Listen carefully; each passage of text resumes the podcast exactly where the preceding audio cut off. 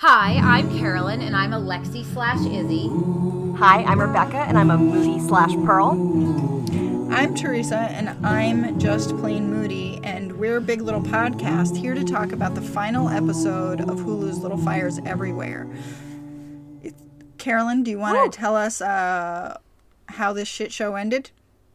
Yeah, I'd love to. Uh, all right, so here we are, episode eight. It's called Find a Way, final episode. And uh, after wasting hours of our time, I think they named this Find a Way so that we can uh, find a way to feel like this show was worth it. And actually, it kind of does an okay job with that. Uh, we start off back at that. Oh, we have a flashback, which I was getting really concerned with, but luckily it just is short lived and we get right back on track. Um, and the big takeaway from the flashback is that Izzy once tried to save a baby bird. So back to Mei Ling's trial. BB's hot lawyer questions Linda about Mei Ling's culture and if she is raising her Chinese, which obviously no, she is not because she doesn't even know fortune cookies don't actually come from China. Uh, the lawyer also presses her as to why she felt the need to change the baby's name if she was perfect the way she was. Linda pretty much falls apart and ha- can't cope or say anything to help herself. But it doesn't matter because her shaky as fuck testimony doesn't keep the judge from letting her keep Mei Ling, resulting in BB sobbing and hysterics on the floor of Mia's house while Mia and Izzy, who has shown up at the house, hold her. It's basically a scene straight out of Midsummer. After BB leaves, Izzy asks if she will ever be okay, and Mia tells her about some pra- prairie fire scorching everything to start over because these writers love employing literary tricks like foreshadowing and symbolism. So while Mia is giving life lessons to Izzy, she is still in the shithouse with her own daughter, Pearl. Not only because Pearl now knows her whole life is a lie, but also because Pearl has realized that her bitter mom's newest art project mocks the Richardsons and life in Shaker Heights. Pearl demands that Mia call her dad and tell him what really happened.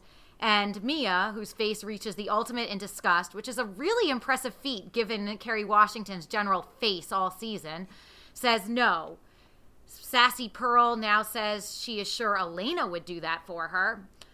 The next day, Mia does call the Ryans, but gets chicken shit, clams up, and uh, Madeline Ryan obviously knows exactly uh, who that is, and Mia just hangs up. Meanwhile, Pearl has the Richardson boys all heated up because Moody finally learned that his brother Trip is fucking his crush. Moody confronts them at the junkyard sex spot and implies that Pearl is a slut, and the brothers start punching each other. Pearl is no slut, as we know, but Elena feels the need to somehow also imply that she's a slut to Mia. She thinks Pearl has had a miss has had a uh, abortion because when she was using her shitty Nancy Drew reporting skills to investigate BB and see if she'd had an abortion, she sees Pearl's name on the files. And of course, we know in fact it's her daughter Lexi using Pearl's name. But that is enough for Elena to go drop this bomb on Mia. Mia is happily able to respond that it was not, in fact, her daughter who had the abortion, but that uh, she, in fact, was the motherly figure of comfort, sort of, to Lexi, the one who had the abortion, and came there all upset because she couldn't go to her own mother. Elena handles this very well, kicks Mia and Pearl out, lease agreement be damned. Pearl comes home. Mia tells her the whole truth about the Ryans, explaining why she felt so determined to help BB. Uh, Pearl and Mia have a cry fest. Pearl says she would have chosen her her being Mia as her mom anyway. Really, Pearl? Really? Mia says, I'm glad you are here and into me again because we have to boogie and leave Shaker Heights. Pearl seems okay with this and they start packing up. There are just truth bombs dropping all over the place. That's the theme of this Wrap It Up episode. And Elena is the one who takes a lot of the hits, learning from her family that nothing is perfect. Lexi had the abortion, stole her essay to get into college. Her husband knows about her flirtations with her ex. And he leaves saying maybe it's time he go gets a goes to get a pacifier too. That was a great line. And Izzy tells them that she and her best friend were actually dating for a year all of this comes to a head with Elena dropping that she never wanted Izzy in the first place. So, with all this screaming going on, and things getting out. Izzy starts to pour gasoline on the house uh, to light that prairie fire, and uh, but once she finds out that her mother never wanted her, she takes off, leaves, and the other kids pick up what she where she left off and burn their house to the ground. So now we're back to that opening scene of being asked who did it, and amazingly, Elena says she did. Then she goes searching for Izzy at Mia's old place, where she just finds Mia's Shaker Heights flower model with the cage with Izzy's bird feather in it. She cries. Meanwhile, BB has stolen her baby back from the McCulloughs and run off into the night.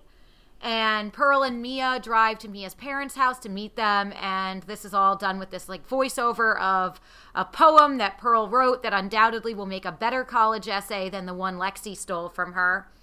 And then the credits roll, and we get a look into Mia's art portfolio. And that's it. And this is what we've wasted eight hours of our life on. Oh, Lord. I feel like it's more than eight hours. I feel like some of these ran long. Um, but let's just jump. Exactly. It felt like that. let's just straight. let's just jump straight to the showdown in the Richardson house. Um, you know, we're sort of. I think we're sort of led to be believe in the beginning that Izzy's the one who burned the house down, but turns out she's not. So, um, my first question is where the hell is this 14 year old going? It's not, she's not even like Yeah. 70, she can't even work legally. Where is she going? Stressed me out. I like And had how this, did she get on that bus? She didn't Yeah. have money. Yeah, I don't know. Good Did she question. take money? I don't. I don't know. I mean, those kids probably have some money stashed away somewhere, like their grandma gives them a few hundred dollars here and there for their birthday. I But just she had the worst ending. Like it, it was such a bleak ending. Like where is this small girl on a bus gonna go? Like I, I kept waiting for the camera to pull out and have there being like a creepy man in a trench coat like masturbating behind her. Like no, Yeah. do not get It's- on a bus late at night by yourself, Izzy. I mean, she's going where all kids go when they run away, New York City. Like she's obviously going to New York City. yeah, so she's a and to do prostitute now, right? Yeah, like, is she a baby definitely in prostitute? sex Like- work. Yeah, Oh, for sure. they're, It's, I literally was like, does she not know about sex trafficking? Go home. Ugh, it stressed Yeah. me out. you know, Well, Pacey. she has no home to go to because her siblings burned it down, okay, so let, and rightfully so. you know, Pacey sort of, or Pacey has ha- had it up to here with the whole family, and he tells her, Yeah. like, girl, just, you got like three and a half more years. Just deal with it and then get the hell out of here. And she's like, nope, peacing out now. I'm going to go become like a street urchin in 1997 New York City. Like, I, I mean, she could have gone and like got in line with the people from Rent, I guess, and like maybe someone would have taken her in. But other than that, like, I have no idea where she thinks she's going. Yeah. but I, I don't. I don't have. I'm just. It, it really gave me a lot of anxiety. so yeah, this whole damn family turns on Elena at the drop of a hat. Like, Yeah, it was satisfying. it was great. It was so good. The best moment in the show, honestly. it really felt unearned to me. Like, especially Trip and Moody. Like, they have expressed no. I mean, they're just like, yeah, whatever. She's nuts. We just don't pay attention to her and keep on going. But To, like, now they're to say that it burning the was- house down. I guess they were trying to say their motive was that Elena drove away Pearl, and they both love Pearl so much. But I'm like, really, is that enough to burn down your house? And none of them wanted to like get any of their stuff out either. I'm like, isn't there something you want out of your room before you burn it down? It stressed me Yeah, out too. so I felt like their turning point was the fact that she would have said right to Izzy's face, I never wanted you, and then mm-hmm. that this caused Izzy to leave. That was to me, I think, the instigator for them to be like, Yeah, you know what? Fuck this, fuck her. Let's just let's just destroy this. Uh, it did seem a little bit rash. I mean, they could have acted out in some other way, but uh, and yes, maybe taken a couple of their things. but like before we burn this down, I'd like to, you know, grab. I, I don't even know what they'd feel that they needed out of that, but Puka shell necklace, the baby G's, all sorts of important '90s things. oh yeah, yeah, they. I'm sure. It seems like they could have like they, they could have just like burned her Lexus or something, and like she'd be pissed, and eh, you know she'd be really put out, but like they'd still have a home. yeah, yeah, we're gonna do a book club episode, so I don't want to go too far into this, but Yeah. this is a, a serious departure from the book. Mm-hmm. And I was very interested how this was going to be translated because it was hard for me actually to visualize what happened in the book. Like I, I was confused, and it's I think intentionally written that way to be kind of murky. Whereas this mm-hmm. was like they went out with a literal bang, and it's very obvious what happens, and it's very much a departure. But I agree with you, Teresa, that I think that with Lexi and Izzy, uh, that felt earned. Like Izzy in particular being just fed up. And I think, you know, Lexi's reaction to hearing her mother say, I never wanted you to begin with after having had the abortion herself, that made perfect sense to me. Moody, I could even get behind because he's kind of been like the lost puppy that no one's paying that much attention to. And he did have that conversation with Elena earlier where she was just being like so rude to him and, uh, you know, being like, what is going on with you? Trip, I just don't see Trip getting involved in this. Like Trip would be the one being like, "This is a bad idea," and the fact that he got on board next after Lexi just didn't feel earned at all. Yeah, I, like he would just be like, "Nah, man, I'm gonna go like This go find my call." buddies and like drink some some beer or something." Like it, it, Yeah. it didn't make any sense. The fight with Elena and Izzy, you know, like at some point she tell after Izzy starts dumping um, gasoline everywhere. Which, by the way, this family has a lot of gasoline for people who live in a well-to-do suburb. They're like preppers Yeah. with the gasoline. But Also, she only brought one can out of the garage, and they were pouring way more than one can's worth of gasoline. yeah, Continuity issues. She said Elena says to Izzy like you need professional help and I've been saying since like the first couple of episodes that this show has turned Izzy into like someone with severe mental health issues instead of just a girl who's fighting with her mother like when she burned her own hair off and was Yeah. like setting fire to random things all the time like so I was kind of like, yeah, she probably does need professional help, but that's your job to get it for her. You probably should have did it after she burned off her hair, you Yeah. monster. Like it's too late for this now. She's got the gas can in her hand. You can't be worried about this now. Uh, yeah. But I do. I I did find that confrontation between the two of them very emotional. I I don't know if, it's just because I'm about to get my period or what, but I was feeling like very raw in that moment with the two of them confronting each other and that, you know, especially Lexi's too, like confronting a parent that has all these expectations for you and, and really pushing back in that. I, I don't know. I thought that was pretty powerful and the kids just crushed it. I mean, the acting was great. Yes, the kids' acting was great. But can we talk about some acting moments that were concerningly not great in this? Sure, 'cause there's Na- plenty. Namely, well, so I'm going after Kerry Washington again because okay, that Surprise, scene surprise. with Mia and Elena when Elena comes Mm-hmm. to tell to like you know drop oh your daughter had an abortion and Mm-hmm. I'm kicking you out. Uh, what the hell was Kerry Washington's line delivery? I, I again, it comes down to both her delivery and the writing because in this scene, they finally use one of the lines I've been talking about for this whole show, which is the one about like you can't fathom that someone would choose a different life than yours. And I'm just like this makes literally no sense in the context of this scene. It comes out of nowhere. It is not er- like it makes no sense. And yeah, and it's delivered by Kerry Washington, who's just like, instead of kind of being sort of like, I don't know what I would want her to be, almost like nonchalant in that moment, she's just, you know, angry again. Yeah, there's a lot of like tremulous emoting she does, whether it's sad or mm-hmm. angry. It's a lot of lip quivering, and whether that's mean lip quivering or emotional lip lip quivering. And I think it, you know, these child actors, we go back to this again and again. I think are kind of putting the adult actors to shame. So in the scenes with Lexi mm-hmm. Richardson. Lexi Richardson is leaving it all out there. It's it's so raw, it's so believable, and I think by comparison, it makes it Kerry Washington's performance less believable.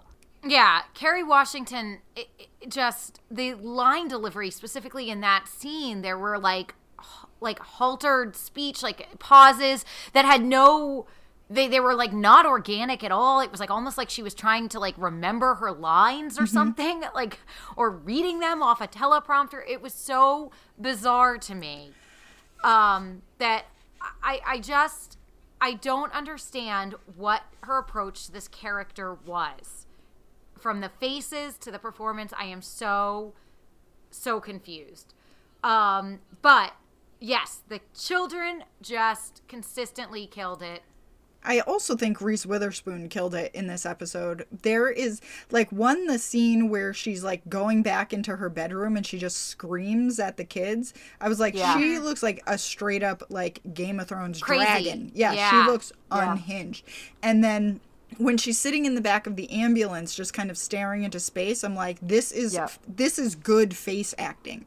You Yep. know, like this is like actual emotion on a face that I can understand that isn't just one note sneering for eight episodes. I think there's been a lot of overacting, and this was like a moment when Reese Witherspoon really pulled back, and I think that's been my mm-hmm. problem with her this whole time. Is it's felt really like I, what I loved about Madeline Mackenzie is that she felt so nuanced, and she you mm-hmm. had an understanding of who she was. But then each episode there'd be more depth there, more interest, and I thought this whole performance until this scene was very one note. It's just like Elena is a busybody, and she wants to have her kids. all Oh, she did have that super villain note in the last episode. But to now see her like really acting like a real person that has changed and, and gone through something that has completely changed the fabric of their life, like it, it felt very true to how somebody would react in that moment. It was definitely a, a nice surprise and a good high note for Reese Witherspoon to go out on for sure. Yeah, this was the only episode I agree that uh, I really feel that Reese Witherspoon like gave a performance that was uh, commanding and interesting and and deep. Um, unfortunately for Kerry Washington, that moment never really arrived for her in this series. And as we keep talking about, it was really the kids that carried this this whole thing. And Joshua Jackson just was like a wet paper towel this whole series for me. Uh, at least in this episode, he did get, and he delivered it well. The line where he says he's going to go out. It's time for him to go out and go get his own pacifier. I I just love that because I was like, oh, finally, he's gonna like you know grow a fucking dick and stand up to this bitch. so uh, and it and it because honestly, like he could have been played by a cardboard cutout this whole series. Well, I think- with like lines talking. And I think that's in part like that's the way that character is written. He's like just Elena's background, right? Like he's just the guy that's along for the ride with this kind of I mean, he's a bit of an Ed, right? Like, oh, I'm Right. just- Well, yes and no, but that's the thing. Like he could have at least played. I feel like he was. He just kind of underplayed this this whole time. Hmm. Because we was talked a lot about Ed, and you know Ed was annoying Yeah. and all this stuff, but like Bill has just not been very memorable. The fact that we've called him Pacey for the whole show goes to show that his character hasn't made much of an impression on us. No. And I have to and say, honestly- go ahead. I was just gonna say, like, it literally could have been any actor, and that's why I mean, actually, even better, just a cardboard cutout of somebody. Like, it did not. It was a partially due to the writing, but it was actually, I think, more his performance was just very like understated because he was supposed to have this like he was the one person who had this connection with Izzy in that household, and mm-hmm. it was like implied, like we learned it because they say it and he says it, but it wasn't. I didn't feel it. I didn't see it. There was no. I, I don't know. Oh, this I d- not. I, I don't. I, I think I don't agree with you guys about this. I think when he's given something in the show, I I get it. Like when he when he's the one who notices is he flipping the finger in the photo or something, Yeah, and he kind that of was a great scene. Or Yeah. like when he yells at the kids for you know calling her Ellen at the table or whatever. You know, I think he is like I think the character is understand. I mean, I don't think he was given as much to work with as the Ed character in um, Big Little Big Little Lies, but when he is given something, I think he does well with it. He's just, you know, there's not. So a I ton- have- yeah, I, I have a Bill I'm question. very open. Well, I was, let me just say that I am very open to seeing more of Joshua Jackson, uh, for sure. Mm-hmm. But uh, I just feel like this was not. This wasn't his best work. This was no pacey performance. This was no Mighty Ducks. Yeah. What were you going to say, Rebecca? So, Mike, I have a question. Mm-hmm. In the opening, uh, the first courtroom scene when um, BB's lawyer is cross-examining Mrs. McCullough, did Mm-hmm. you feel like he was just a bad lawyer, or that was intentional? That he was not objecting and he was kind of like I, I like couldn't figure out is is he Mm. I thought that was intentional. out? I thought he was Mm-hmm. trying to like give her or we're talking about Bill, right? Yeah. and so when he objects, when and I honestly thought some of the questions that lawyer was was asking that you could have absolutely objected to and would have been sustained. Like they were, there was a lot of irrelevant questions that I think you know if you were on it, and he just like for the one objection. He st- like covers struggled to come up with a reason. He just seemed like very disconnected, and I wondered if that was just they're trying to say like Bill's not a great lawyer, or is that Bill's uh, allegiance has changed and he's kind of like you know throwing the game. The latter. That's what I mm-hmm. thought. I thought that this was an intentional. Bill has just decided to kind of like back down from this. Like he he sort of knows that the judge, like he had already said, like people like BB don't win. Yeah. So he wasn't putting out his A game, and there was a part of him that felt, you know, that this was. I I, I do think. But it like- was a brutal cross examination. Like that lawyer ended it was. Mrs. McCullough. I loved it. Oh, I love that lawyer. Yeah. He's Ooh, hot, he is he's so smart. hot. Oh, Oh my god, hot Who lawyer. is he? Yeah, we got to Yeah. find him out. Oof. He was yummy. I, I- know. I felt the same way. I think also not to like you know squelch you thirsty ladies, but um, Please squelch away. it's an awful, awful word to use. he um like in the scene afterwards when they're on the courthouse steps and he's sort of trying to say something and and Linda butts in. I think you get the sense that he's um you, eh, oh, the reporter is asked like, "Are you going to allow her visitation?" kind of thing, and he's trying to say, "Oh yeah, maybe we'll consider it." And and Yeah. Uh, Linda McCullough is basically like, "Oh hell no!" Like I think that's the thing that's supposed to confirm that he actually is doesn't necessarily believe he's on the right side of this anymore, um, and that he knows. Still a bad lawyer though for doing that. You might think that. Like plenty of people defend murderers and they know Right. they did it, but that's not your job. right. Bad lawyer. So he can be both, I guess. But I also think he's he knows that he's gonna win, and he can let this play out the way it's gonna play out, and let maybe I didn't maybe- feel that way in that moment. I know No? they they set it up that way, but I thought that it was a pretty devastating cross, and BB was coming out of that one looking like the winner. I mean, the fortune cooking, the fortune cookie thing was like, ooh. And the judge, you know, they set the judge up to seem like the judge was not on her side. Mm-hmm. And again, we I'm, we got to wait for the book club episodes, but obviously, like, there's differences that happened here too. Mm-hmm. And like, so we might as well talk about it at this point. Then, so BB steals the BB, the bebe, and drives off bebe. into the BB's bebe has been stolen back by BB, and she we see her in a parking lot somewhere. Like, is, does she really think she's gonna get away with this? Like, well, so Brian said, I was like, "Where is she?" And Brian said, Niagara "Niagara, Falls." Falls. Yeah, Canada, right? And I was like, so I was like, she's not the only one on, y- you know, Izzy's not the only one on a nonsensical road trip. Like, where does BB, who I think we're led to believe is an undocumented immigrant, um, how is she getting into Canada with a baby and no passport? Like, So in the 90s, didn't you like not necessarily need a passport and she would have a Chinese passport so they wouldn't really care what Oh, happened maybe. in America with her. And I don't even know, I think you could do it with like a driver's license back then. well, I don't You I- could, you could, eh, eh, and, And until so fairly I recently, kind of- but I kind of think she will get away with this. Um, and unfortunately for the McCulloughs, like I think that she she is gonna be able to take that baby and run. Uh, I don't think they're Well, gonna bother to like extradite her. I don't So- know. I feel like they will do that. Linda Yeah. McCullough's cray cray. I mean, if they can Oh, find her, They're not gonna do a season two of this, right? Can you God, imagine? not. Uh, Finding Isabel. That's a big. yeah, finding Izzy and Mei Ling. Oh, help us. so when I was a teenager, uh, my one of my good friends, she's French Canadian. Her parents would go go up there all the time, and she and I were driving up. I was like 16 at the time, and we were driving up with her boyfriend, who was I think 21. It was a creep show, um, but.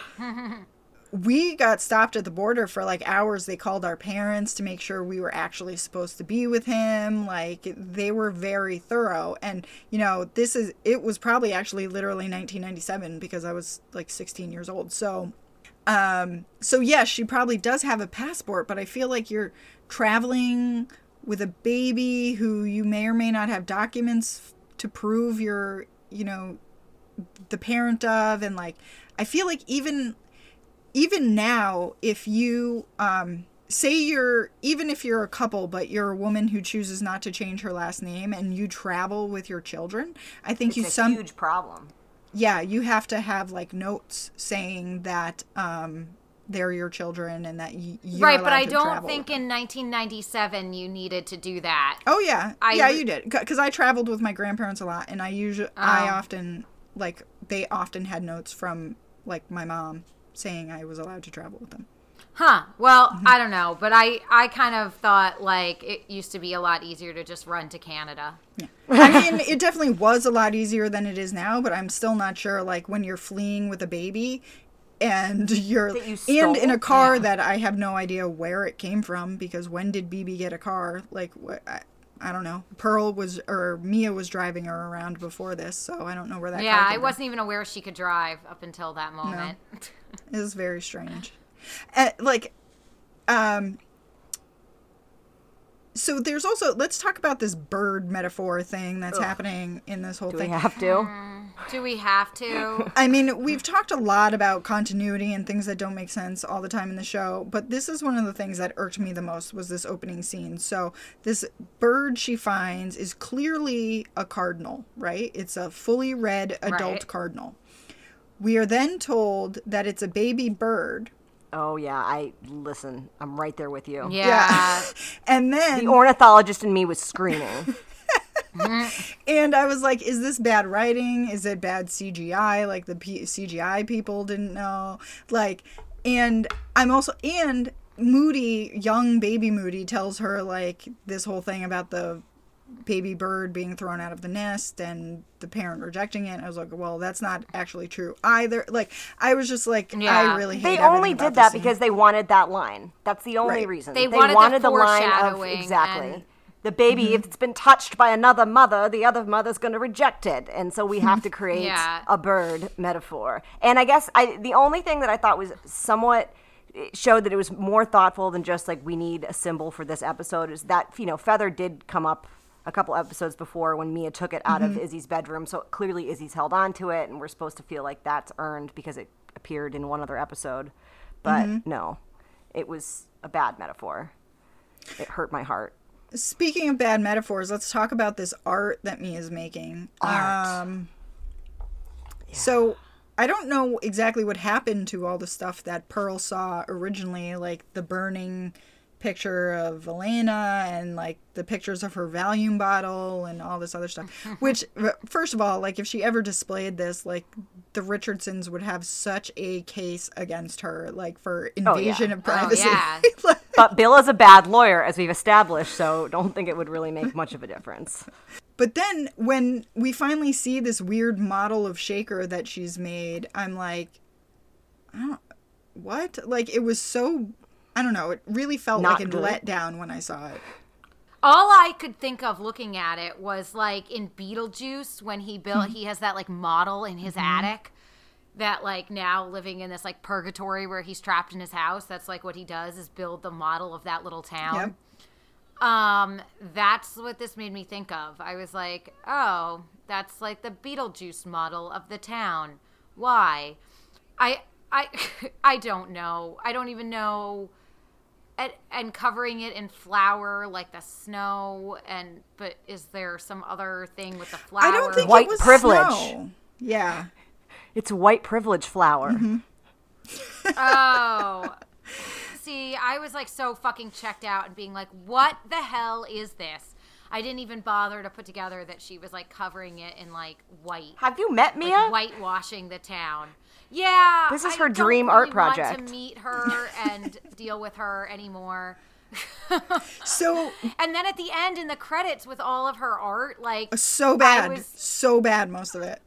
the framing Right? of the pictures i'm like you're trying to pass this woman off as a professional photographer and these pictures are framed terribly like it, Yeah. it was it reminded me of like flipping through a shitty high school portfolio. Yeah, it's like I Like, took a picture in black and A white. high so school must be good. artist who's not talented. Yeah. Yeah, it was Ugh. bad.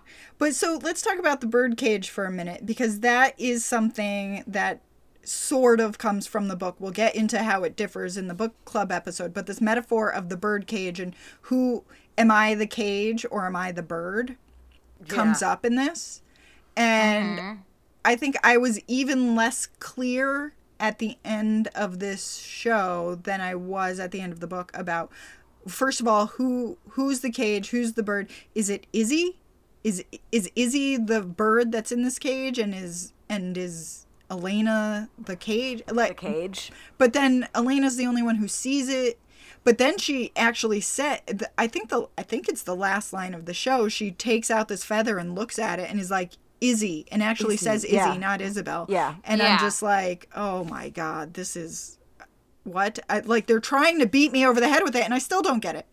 But I do think that, like, you know, whatever Mia's intention was, this was like a project about like white, you know, suppression and, and all of mm-hmm. this stuff, and that Mia's listening to the thing on Shaker, and she's clearly made this intentionally to be a comment on race. So it doesn't make a mm-hmm. ton of sense that the person in the cage would then be Izzy versus Yeah. them as the black people in town that would be in the cage, and then Elena going in there and viewing this, you know, racial project and immediately assuming it's about her white daughter did make me chuckle. I'm like, this is white women. Well, and also, yeah, because I assumed that it was about uh, Pearl and Mia, be it with the bird in the cage. Like I didn't, I just didn't think of it in terms of, you know, I since that was just how I interpreted it, especially with like Pearl, uh, you know, writing that whole. Pearl was the one who wrote the poem, so I assumed that it kind of went hand in hand with what she saw with her mother's art project. Yeah, I mean, I I assume that poem was inspired by the art project too, and I mean, I think the poetry is probably better than the art. What do you think? oh yeah. Yeah, I was thinking like, are they going to go into business together, and you know, she's going to really elevate Mia's Oh, art God. by actually providing like literary context for it. Oh, let's hope not. Pearl deserves much yeah, Pearl, better. you deserve much better, Queen. Go to college, get an MFA. I was actually shocked that when Pearl, like, they had this, like, tearful moment, and Pearl's like, I would have chosen Yeah. you as my mom. And I was like, what the fuck is this? Like, this is that, I mean, I know, like, teenage girls, like, you know, you're hormonal, like, you, you fight with your mom, like, there are all these, like, you're, you're feeling one way one second and another the other. But, like, come on. This was just so not in line with everything we have grown to know and respect about Pearl. Like she I couldn't believe that she was just like, "Oh no, I accept th- like I accept you," and like, "Oh yeah, we gotta go." Like that's okay. I just want to remember this as it was, and I I don't know. To me, that felt It didn't bother Really- me as much because you know that is her mother, but what bothered me was that she lost such interest so quickly in meeting her birth dad. Like that seemed like it was something that was really, really important to her. And then she has in one scene, and then in the next scene, and she's telling Mia, giving her an ultimatum: "You need to call him, and I want to Yeah. you to tell him." And then Mia hangs up the phone, and then she just is like, "Okay, all is forgiven. I don't want to meet them anymore. I would rather meet your parents." And that to me was where I was confused. I'm like, so now you don't want any? You wanted this relationship with your dad your whole life. You were rightfully so mad that your father, who wanted you so much, that he was willing to you know, have a surrogate carry his baby, and then you told him I died. Like, that's admittedly, when she said that, I was like, yeah, bury her, Pearl. Like, this is a crazy, crazy thing to do to someone. And then for her to, Yeah. like, two scenes later, be like, ah, you're my mom, you're the only one for me, was confusing. I was very confused by that. Um So we Weird Although- writing. Yeah, the only thing that I actually would have maybe been more interested in is like her them her meeting the grandparents at the very least. Like I I- I think that that would have been a much more interesting situation. well, especially Um, since Mia just like lets her go do it on her own. She's like, no I support Yeah. here. I'm Classic Mia, in the though. Although it seems that Mia's going to go in cuz she does get out of the car then. I think she was just getting out, smoke a joint, get back in the car. Fair. Yeah. So we also learned during this fight scene that you know um, Mia sort of justifies having paid BB's legal fees as like sort of proving to herself that she did the right thing, yeah. which is Mm-hmm. like bitch, like no, like there you stole a baby from like like even if like take the other mother out of the equation, right? Like this poor woman who was so desperately trying to have a baby and couldn't. Like she still had a father who wanted her and you took her away from. Like this is not the same. No, no, it sure is not. And I thought that comparison was again mm-hmm. uh, bad writing. Like I think this has been the, my biggest problem with this whole show is that the there are great performances. I think there's been some really interesting conversations that they've come close to really engaging with, but have fallen mm-hmm. short. And it's the writing that's letting it down. And it's a bummer because I thought the book was really well written. And the lines that are pulled right from the book are the ones mm-hmm. that feel the most authentic to the characters. You know, the book had none of this like ridiculous metaphor stuff and the flip flopping of, of people. You know, the, the characters were constant in the books and you learned more about them, but they maintained the same core values, the same principles, the same feel. And I feel like the character growth for a lot of these characters was unearned and confusing. At this point, I'm actually just genuinely excited for our upcoming book club episode and to read this book finally. Uh, because, I mean, the book has to be better than this show. I, I just know it is from the way you guys talk about it, things I've heard about it. And also, like, if anything was like this show, it would have never progressed anywhere else. Uh, so um, I, I am excited for that and to kind of get a different understanding and angle on all of this because everything everything in the show just kind of made me mad. I was really pushing hard to like I went into this concern from the beginning and then all throughout I, I was really trying to like find redeeming qualities or get into it and it was like a chore for me to watch this show like i had to bribe myself most of the time You're like, I'm going to eat a block of cheese and drink a bottle of wine, and that'll make it worth it. Yeah, yeah. I was like, I can eat all the rest of the Cadbury mini eggs Mm-hmm. And have wine if I watch this show right now. You're lucky I And did not know you had Cadbury mini eggs still in stock because I Yeah. probably would have murdered you for those um, by now. What? Yeah. Share with your podcast yeah. friends. Hello.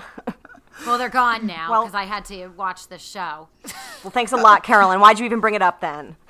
Well, I tortured myself a little bit extra this week and watched some of the extras, like the after the Oh. show thing, and so, and they were talking. So they talk a little bit about Elena's confession that she's the one who burned this house down. Oh, yeah.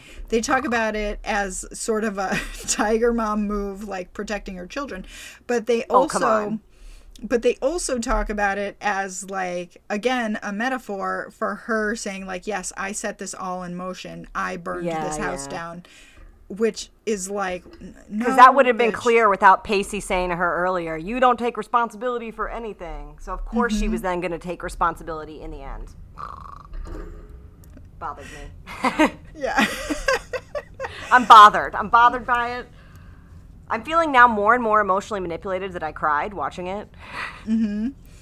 Um which so you said you cried a couple of times uh, we already Yeah. know one what were the other times that it got to you Um, the only other time was I thought at the end when Elena was sitting there, even though like the context of her like what she was saying and what she was doing undermined the moment for me. Before that, when she's just sitting there staring off into space and coming to terms with everything she was going through, like that, I squeezed a couple tears out for that. I thought it was mostly Reese Witherspoon's face acting was great, but it, it little, little got me in the feels a little bit. And I think I got Wow. a, a little misty when uh, Pearl was destroying Mia, be- mostly because I was just happy for Pearl to finally be like confronting all of this bullshit that her mother has put her through. Like I, I had like a sympathetic, like yeah, Queen, like get it, go for the jugular. Yeah, nothing in this show ever made me properly feel anything other than that like healthy amount of rage I felt for watching it. Um, I just was not nothing super uh, press those buttons that would get me tearing Yeah, up. well, I'm either getting my Uh, period or quarantine has broke me. One or the other. I'll let you know Well, next week. I mean, I did It cry. I cried at that Macy's commercial that's on TV right now. So I don't know if anyone has seen the Macy's commercial. They do this beautiful thing about how every year they come together with the parade, but this year they're doing it early and they show like New Yorkers like out cheering on their balconies for first responders. Yeah. It, it it's it was a real it was a real tearjerker moment for me. Uh, so that's what that's what I used my emotions for this week apparently, uh, and not this show. I guess I, I do I, I agree with you 100% though Rebecca like Reese Witherspoon's moments in this were very very well performed. Yeah, she got me. And very it was very real. Congrats, but I Reese. just you got me to cry. That that could not those like few uh moments uh could not save this show and characters that I didn't get invested in, unfortunately. So it's. I think it's time to give our final verdict for like the worst parent in Shaker Heights. Um, at the end of all of this, uh, Carolyn, who do you think the worst parent is? Uh, I I really think that it is um, Elena Okay. for sure. Oh yeah, she told one of her kids she never wanted Yeah. her. She was like screaming like a crazy person. She had that like super villain moment out in a car. Uh, she just did too little, too late. Like with her whole family, she like you know had that nice sap of a husband who was there for her, and she fucked that up. She's just a train wreck. She really like was so fixated on being perfect and like living this life that she never took time to even like truly care about like any of her kids. The fact that like she's screaming at her daughter like, "Yes, you are perfect." I was like, "Oh, this is fucking like serial killer shit." So, uh, Elena worst parent by far. Rebecca. So I'm actually going to speak on behalf of our fans out there because we ran a little poll on Instagram this week over a bunch of different things, but who is the worst mother overall was one of them on there, and overwhelmingly the responses were Mia. We had 70% responded Wow. that Mia Oh. was the worst, and uh, Was this few- before or after the Richardson It children burned their own home down? Okay. and we're gonna run it again to see if anyone has felt differently after it. But just that was for everything but the last episode. So as of All right. uh, episodes one through seven, I feel like up until this episode, you could have swung me to go either way, but you know, with proper discussion, I and and Mia definitely like you know, I've been no fan of Mia, and she the whole like lying to her kid about her whole life thing. That's not great. But I think this last episode cemented Elena as that trophy winner Sure. for worst mom. But did uh, did Mia actually do anything redemptive? Like No. Elena, at least you know she took the fall for the kids. Like you get the sense at the end that she's come to some sort of reckoning and is hopefully going to try and fix the relationships with her children. Like that's how I was left with it. Whereas Mia, I feel like she's going to continue her bullshit. Like I don't. I feel like Mia has quelled Pearl's concerns. She's more justified than ever. She's more vindicated by her behavior. Like I don't think that there's as much potential for that character to change and grow and evolve as there is with yeah, Elena. and in fact, sadly, I feel like she's like lured Pearl into this life of bullshit. Mm-hmm. Like Pearl very willingly packed up her four walls painted room mm-hmm. and just like, you know, was like, fuck this, fuck Moody, fuck Trip, fuck it all. And it that to me, like it felt like she just kind of like is becoming her mother. And Mia, I thought was pretty manipulative with the "Do you want to come in and watch me shoot?" thing. Like this is the thing you can't mm-hmm. do, and now I'm going to let you into my private space because you've earned it. You've proved yourself to me that you're not like these Richardsons. You really are like me.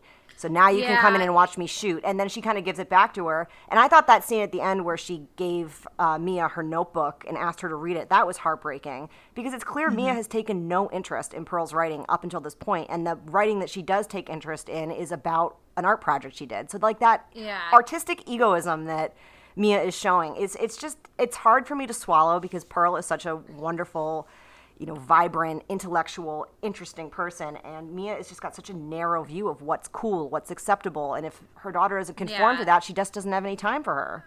I mean, essentially, both like Mia and Elena are a pair of mummy dearests. You know, like they're both, it's both bad. Um, I I mean, I'm going to be the tiebreaker here, and I'm going to vote for Elena because, and here's my reasoning. yeah, If- you are. If four, four, or three out of your four children are arsonists, and the other one is on a bus to like to You you, know live on live under a bridge and become a sex worker like at 14 years old, like you've failed as a parent, and there is no coming back from this shit. like at least mean, Pearl is is like Pearl is going to be fine. She will get away from Mia at some point and, you know, go, you know, live a impoverished life as a poet somewhere. I also still kind of just really dislike Linda McCullough.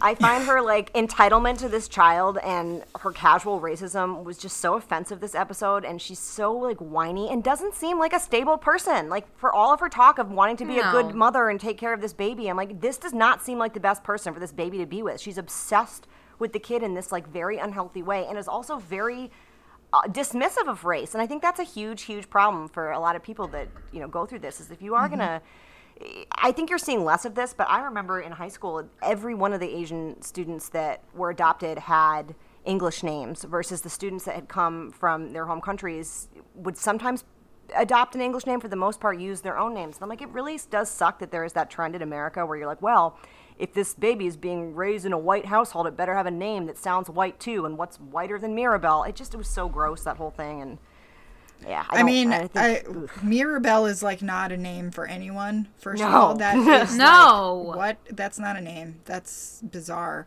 Um, it also doesn't sound like a name that sort of like upper crust white people in the late '90s would give a kid. It sounds like at best it's a stripper name. Like I thought they were going to say it was like what's going on there. we gave it to her because it was my mother's name and we wanted her to be connected to our family. I'm like, okay, I could buy that, but she didn't go there. She's just like, no, we wanted her to have a, a name, an American Mm-hmm. name. So silly. I thought that the casting for the actress who played Linda was a real was Great really choice. well done. I thought she did a great job as at, I, I've She was never really excellent. seen her in, in anything else that I can think of. She was in Mad Men. She was in. Um, I'm trying to think of what. It's Rosemarie DeWitt. Oh my who I love. gosh, Yeah. she was Um, in Mad Men. Yeah, now that you say that, I do Mm-hmm. like I was like, "Oh yeah."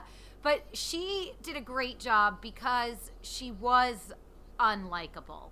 Like I mean, and in a way that, you know, she just she was able to kind of toe this line where you you felt like this lack of uh I, I, I think we weren't supposed to necessarily ever want to fully side with her uh, or feel any sympathy. I think she did a great job creating an interesting Oh character.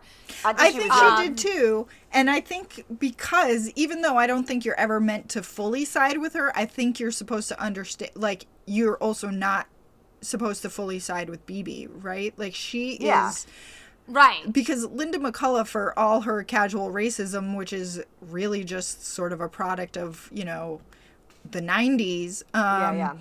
like you understand where she's coming from. This is a woman who has lost child after child, and she now she's finally got one and has been raising her and loving her for a year, and it's now it's being taken away from her again. Like you'd be unha- unhinged too. Like you know what I mean? Like there is no that is like I probably would have ran to Canada long before BB did if I was in that situation. You know? Right. And what I thought was so interesting with that actress's portrayal of becoming unhinged is she never pushed it too far. Right. Like she was unhinged but still reserved. I just thought that that, that role and that part of the show was handled very well for me.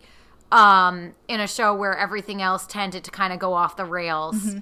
quickly and in crazy ways that I just, you know, like I said in the last in our last podcast where I was like, I have no idea what's going to happen in this next episode because this show just keeps like taking me on these like crazy trips that I didn't need. Like, what's that? They're having sex in the brothers' like little stupid hideaway van now. like, I mean, it was just like every time I turned around, the show was doing something like completely wild that I couldn't accept. I- was like, no, you're fucking me. But uh, the the character of Linda McCullough was like hand she did a very good job and I think the writing around that that scenario. I don't think it was like necessarily any better than anything else in the show. I just think it's like what she brought to it that made her it was that was interesting to me. Yeah. uh in that I cared a little bit more just because uh she she it was it was done well. I think the writing around that character is a little bit better because they take so few liberties with that particular storyline. Um, so it it feels mo- more coherent and straight from the book than some of the other stuff does. Um, but I agree. I lo- I Rose Rosemarie DeWitt. I think like I think I said early on in this podcast that I would have liked to see her play Elena because I Yeah. think Would um, have been a great choice. yeah yeah so let's talk about 90s spotting for a minute. I think we're there.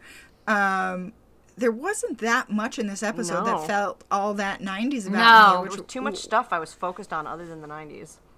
Yeah, and there, and the one thing I could like think back and be like, oh yeah, was the giant computer computer monitor in the abortion clinic that um, Oh yeah.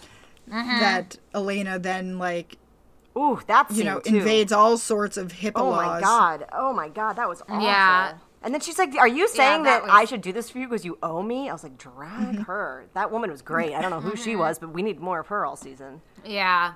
Agreed. She cut right through the Um, bullshit. Yeah, I had nothing particularly like 90s that jumped out to me in this episode. Yeah, it, it it and it feels like a little bit of a letdown because this is a dramatic episode. There should have been a lot of music, like, and it like I can the only song I can even remember is not a '90s song. Yeah. Well, I just pulled it up. There was only two songs in this episode, and Mm-hmm. one was "Spirit in the Sky," um, Oh, and that okay. is not a '90s song. And No, yep. um, "Build It Up" by Ingrid Michaelson, which is not a '90s song. Yeah, it felt Yeah. like someone really dropped the ball on setting the '90s mood in this last episode. It was weird. I think in general, I've been kind of disappointed with the music and the sonic choices. I, I think that the m mm-hmm. sound sometimes of this show has been weird. Like in the beginning of the episode, it sounded like there was actually like monitor, like like Elena was her Feedback vocals were or something? Yeah, there was mm-hmm. and, like in the beginning when Elena was talking, like it just kept going in and out. And the music hasn't been great. And I think we were so, so spoiled with Big Little Lies, where the music was mm-hmm. utilized into such a fantastic way that it almost became its own character it, it just it's been kind of a letdown for me with all that potential and there's so much great 90s music out there and they just barely scratched the surface and a lot of the ones they did were kind of you know the expected 90s hits i wanted Yeah, them to it get was really like- deep and weird Alanis Morissette mm-hmm. over and over again. Yep. And then like Chumbawamba. And, and then every once in a while they'd be like, "Oh, we have to throw a hip hop song in here." Like it, yeah, it it was weird. That brings us to the um, high and low portion of this episode. Who wants to go first? i'll go first Okay. So my lowbrow, uh, also on Hulu, for all of you who still have your Hulu subscriptions after this show has ended, I have been going back into ER, especially the early seasons with Clooney and Julianna Margulies. And let me tell you, this mm-hmm. show holds up. I forgot does. how bright the hospital is, how uncompromising it is. You know, none of this like sexy blue light that you get on House or Grey's Anatomy, where everything's kind of like bathed in like a sheen. This is as gross and as visceral and ill lit. And it is a great, great show. There is like, you know, your requisite soapy drama, but it really it, it focuses on the patients first. The acting is superb. Literally every famous actor in the history of the world is on this show. Like mm-hmm. just casually, like some, you know, you'll see just William H. Macy for a season or two. And you're like, oh, that's William H. Macy. The last episode I mm-hmm. watched, baby Anton Yelchin was in there. A couple before, baby Kirsten Dunst. I remember that episode. Yep. Yeah. So it's- I was a big ER fan. It's George great. Clooney really like roped me Yep. in. And those Yeah, early I- seasons are awesome. I went down the went down the ER rabbit hole again on Hulu about a year and a half ago, and I got into some pretty late seasons actually. And you know, like Rosemary Clooney shows up, and I, I mean, it's it really is a great show. And boy, Alan like, Alda has an arc. Like it, it's everyone famous. Yeah. And red yeah. buttons, and, like, like so many Red buttons. so oh many God. old school actors and so many people that you then go on to be like, oh, that's so and so. Like Rory from the Gilmore Girls is on there for a little while. Um, Mariska Hargitay Yep. was a nurse. Yep. No, she was the receptionist that dates Dr. Greene. Yeah. It was like super crazy. Yeah. I mean, there's so many Yeah. famous people in it, and it's just really, really well done. So if you haven't had the pleasure of ER, this is the time, especially with the coronavirus going on. They have like a couple plague episodes. They just had one that was like the flu, and it was giving me all sorts of anxiety. Um, my highbrow is I texted Teresa about this earlier. Fiona Apple has a new album out, and it is fire. Called Fetch the Bolt Cutters. It got Pitchfork's first perfect 10 out of 10 review in years. Wow. It is crazy Wow. sounding. It captures the moment of our current wildness and chaos. It's like if you took Fiona Apple and put her into this like cauldron of post Me Too and she responds to kind of like you know the accusations of her kind of being weird and offbeat and like throws it mm-hmm. back in your face and is like you know you have to grapple with this too. The lyrics are incredible. The sounds are textured. She has five separate dogs credited on the album. She also used the bones of one of her dogs in a tin that she taps on. I mean this is the craziest album i've ever heard What? and i cannot recommend it enough. So check out fetch the bolt cutters. My favorite tracks on it are ladies uh, Rack of His, Um, I Want You to Love Me, which is the first album and kind of acts as its thesis. It's great. Check it out. So Rebecca texted me about this last last week, I think, and then and I kind of told her like I gave up on Fiona Apple after I saw her in concert and she had like a breakdown on stage and I was just like I don't I don't even know what's ha- like I don't are these songs I'm not even sure they're songs and then but then Marc Maron also recommended this album and he talked about how good it was and I was like this is interesting. If both Rebecca and like 55 year old Marc Maron are um are recommending this album I'm probably gonna have to go listen to it so We thank actually you for talked the about it on we talked about it on uh, the sh- the NPR show that we all appear on occasionally. We talked Mm-hmm. about that today, and even Colin, who doesn't really like things like this, loved it. So it really has appealed to a wide, wide stretch of humanity. But I will tell you right now, it is weird. Like this is not like easy listening. This is a very. She's got a song that's a response to Kavanaugh. I mean, she, it's it's intense and strange, but very cool. It kind of makes you, Carolyn. Actually, I really want to see like if you could do like an interpretive dance to each one of these songs. It made me want to become like a really intense contemporary dancer at times. So I challenge. Uh, you, Is whether you it- take it or not? Yeah. is it more or less weird than Tori Amos Oh, it's a different weird. This is like a Okay. very different album. Like I I cannot compare it to anything because I've never heard anything that sounds like this before. And that's every single track is that way. And and the tracks don't really sound that similar. It's good. It's just a really interesting good album. So check it I out. mean if you're using dog bones I, I have to right? know Yeah. what I know. I'm sounds like Teresa. This I- is for I- you. I gotta- This is for you. I have got to examine that for sure. Uh, yeah, so what do you recommend Carolyn Okay, so my uh I have been revisiting The Sopranos in uh quarantine here and uh my roommate Alex has never seen it, so it's kind of fun to like watch it with him and um he's like a gay man whose, you know, favorite shows are like RuPaul's Drag Race and like Will and Grace and stuff. And you know, he likes things like this, but he's never really this has not ever been his thing and so it but he's like totally like sucked in and uh, it's a really fun revisit for us, and I've been talking about Sopranos a lot. And um, they just started doing this podcast called Talking Sopranos. Michael Imperioli and I forget the other guy's name. I think it's like Tony Sirico. Um, they or Steve Schirripa. Sorry, Tony Sirico is one of the other actors, but um, and they talked about him in it. But it's the Steve Schirripa.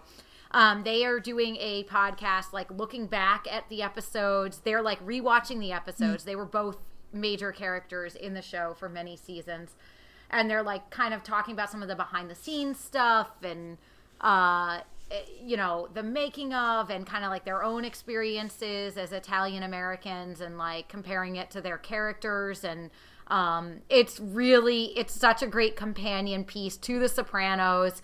Um, and I actually uh, last year got to hear um, David Chase, the creator, and um, Steve Buscemi, who was in the show and directed several episodes. I got to hear them speak in New York at an event um, and talk about The Sopranos. So it was really it, it's very fascinating because this show was so groundbreaking. We talk about like music being part of a show.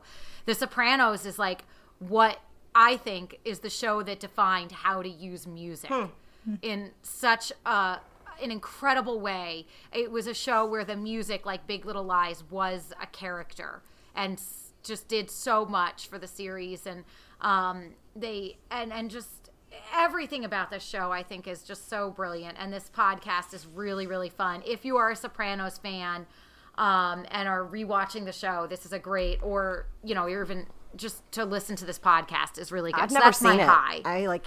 Oh, you need to. I say it. Yeah. It's always hit a little too close to home. Like we definitely had some family members on my dad's side. I'm like, okay, Uncle Benny, like, what do you do for a Yeah. day job? Yeah. Uh, I mean, I Tony Soprano is a character who is so complicated because he is so lovable, but is a monster. I love James So- Gandolfini too, so I'm sure I will love it. yeah, I mean, and James Gandolfini and um, Lorraine Bracco and Edie Yeah, Falco. Edie Falco is one of my faves. Nurse Jackie, great show. Yes. Yeah, I love Nurse Jackie. So Jackie. I actually would argue a hundred times over that as terrific as she was in Nurse Jackie, she is a hundred times better in The Sopranos because there's just so many layers. I mean, she it, it is just this show is so good and it's just held up so well. Hmm. I mean, the early seasons, I think it started in like 98, I want to say. Uh, and so I, I'm on season three right now in my full rewatch, and I think we should also mention that that's an HBO show, and HBO has made content available to people Yeah. for free on all sorts of Mm-hmm. so it's free right now. You Yeah. can just binge Sopranos for free for the first time ever. So you should go do that and listen to this podcast. And if you're listening Uh, to this just for Little Fires Everywhere, you should also watch Yeah. Big Little Lies on HBO And then then go binge back our and then go back to the first two seasons of this podcast. But sorry, Um, yeah, and then I was gonna say, so my lowbrow is an activity that Alex and I have um, gotten into a little bit here. Is uh, bingo with shows we have. For some reason, somebody once gave me Golden Girls Bingo to watch. Like you watch the episode and play bingo with like certain things that happen on the show, and I think. So right now, so many of us are like rewatching comfort shows, shows that we used to like and still like and like to revisit because it makes us feel good and happy. But why not turn it into a fun gaming experience, mayhaps with a drinking game? So uh, I know on the internet, I did some googling on the interwebs, and there was basically like bingo for every show that is any sort of like pop culture uh, thing. So you can have like bingo for the nanny. You can have bingo for, uh, like I said, Golden Girls. I found bingo for Cheers, bingo for Frasier, bingo for Friends, like bingo for The Office. So you can basically find these anywhere. People have made them or make your own, and it's just a really fun thing to do. Uh, to have like you know you want to play a game, but you don't really want to have to turn off your TV and get lost in the silence of this existential crisis. Um, you can play bingo as your game. Uh, so I highly recommend that. I Oh, there's also really good bingo with the Real Housewives too, oh god. which we know I'm a big fan of, and that bingo is wild. Um, I was also going to recommend rewatching something um, as my lowbrow. It seems to be a theme that's going around. It's like quarantine fever. We're all catching. We're, we're all catching the rewatch. Um, earlier, I was rewatching Northern Exposure, but that is not available on platforms really. So I just have like two seasons, and they're very short, and I have them on DVD. So even though I love that show, it's not really good for rewatching. Um, so I have now turned back to the Gilmore Girls. Um, in part because I finally convinced my neighbor to watch it. I've been telling her forever that she should watch it, and now she's like super stressed about all things corona and this is just like a comfy security blanket of a show. So if you need something to just like help you through quarantine, you know, fire up Netflix and fall in love with Stars Hollow because nothing too bad ever happens there. And frankly, if I had to be quarantined somewhere, I would want it to be Stars Hollow.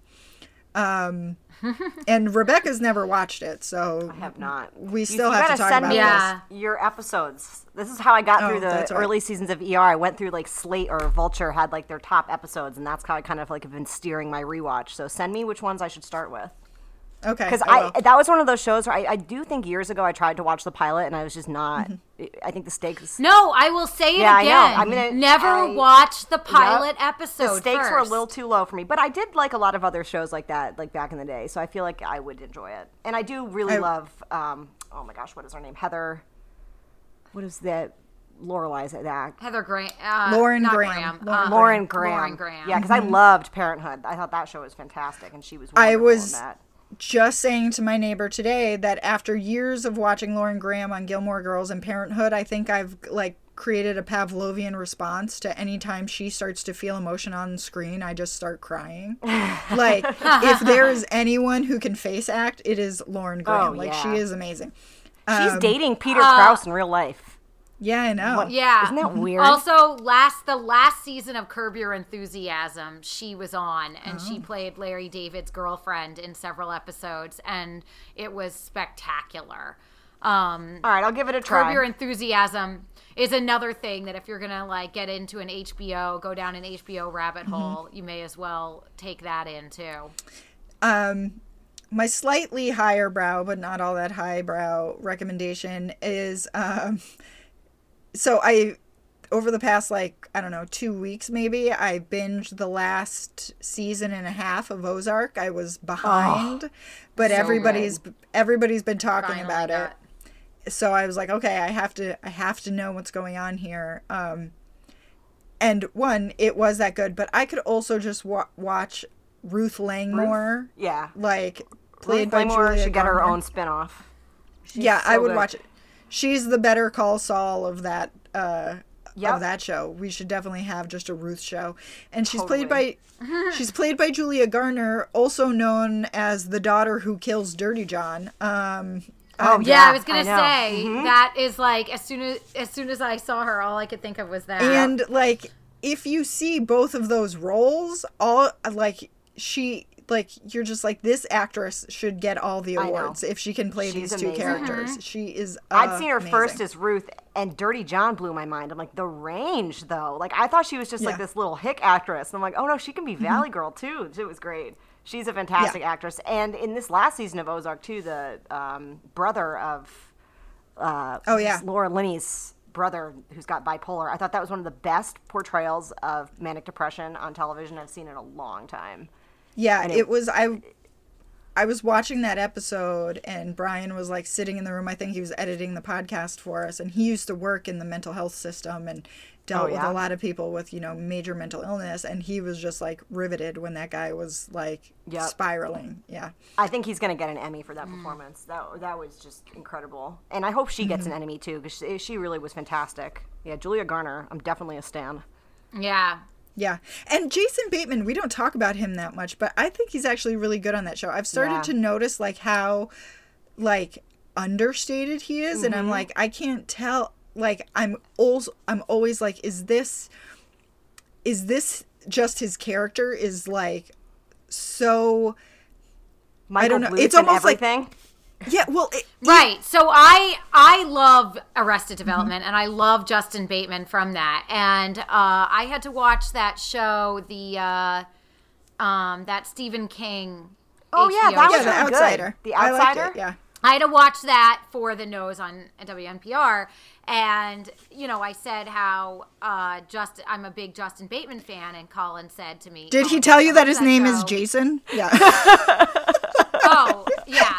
Okay, I'm like calling him his sister. Justine is the sister. Guys, I'm I'm drinking. Let's be real for me. But anyway, he said that you know you should watch Ozark, Mm-hmm. and I had made the mistake back when Ozark came out. It was before I developed my uh, fully fleshed out thesis that you do not start with a pilot episode. I attempted to watch the pilot, did not get sucked in, and was like, oh fuck it, and I never went back. Then after this, I went back and uh, committed to it, and now I am like going through uh, Ozark and am in love, and he is phenomenal. He is really, uh, and it is. It's his like understated. It's the same thing that he kind of does in Arrested Development, but in a totally different way, which I think makes him so impressive as an actor. Like he has this, he has a style. It's very, it's very distinct to him, but he's able to bring it to different characters in different ways, and that's cool. Well, I And also Laura think Linney. yeah, Laura Linney's great. Yeah. Oh well, Laura Linney is just a goddess. Like she's just, I, I think one of the best female actresses of our time. Laura Linney, when she's being like purposely disingenuine, and we're supposed to know that, is, like so amazing. But Jason Bateman, oh, oh, his character almost reminds me of. Did anyone watch the um, Alex Honnold documentary about climbing um, El Cap? Yes. Oh my He- god, that No. that keeps me up at night. But absolutely, yes.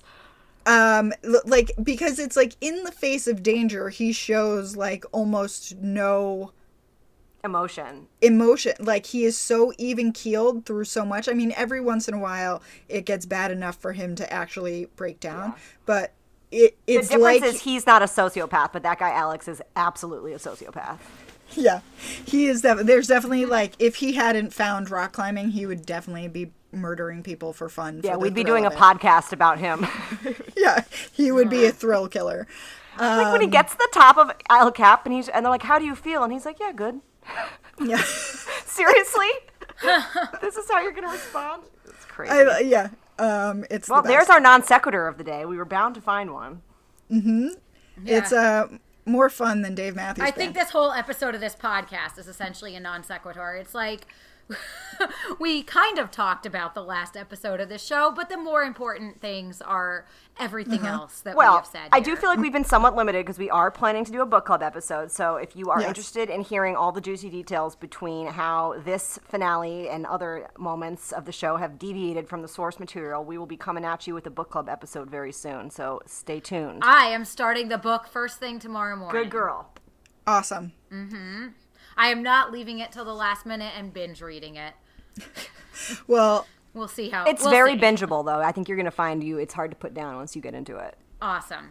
well, um, with that, I think we should probably stop talking before we, you know, go down some sort of um, I don't know Breaking Bad rabbit hole or something. Um, Don't tempt me with a good time. so, um, so tune in next week for our book club episode.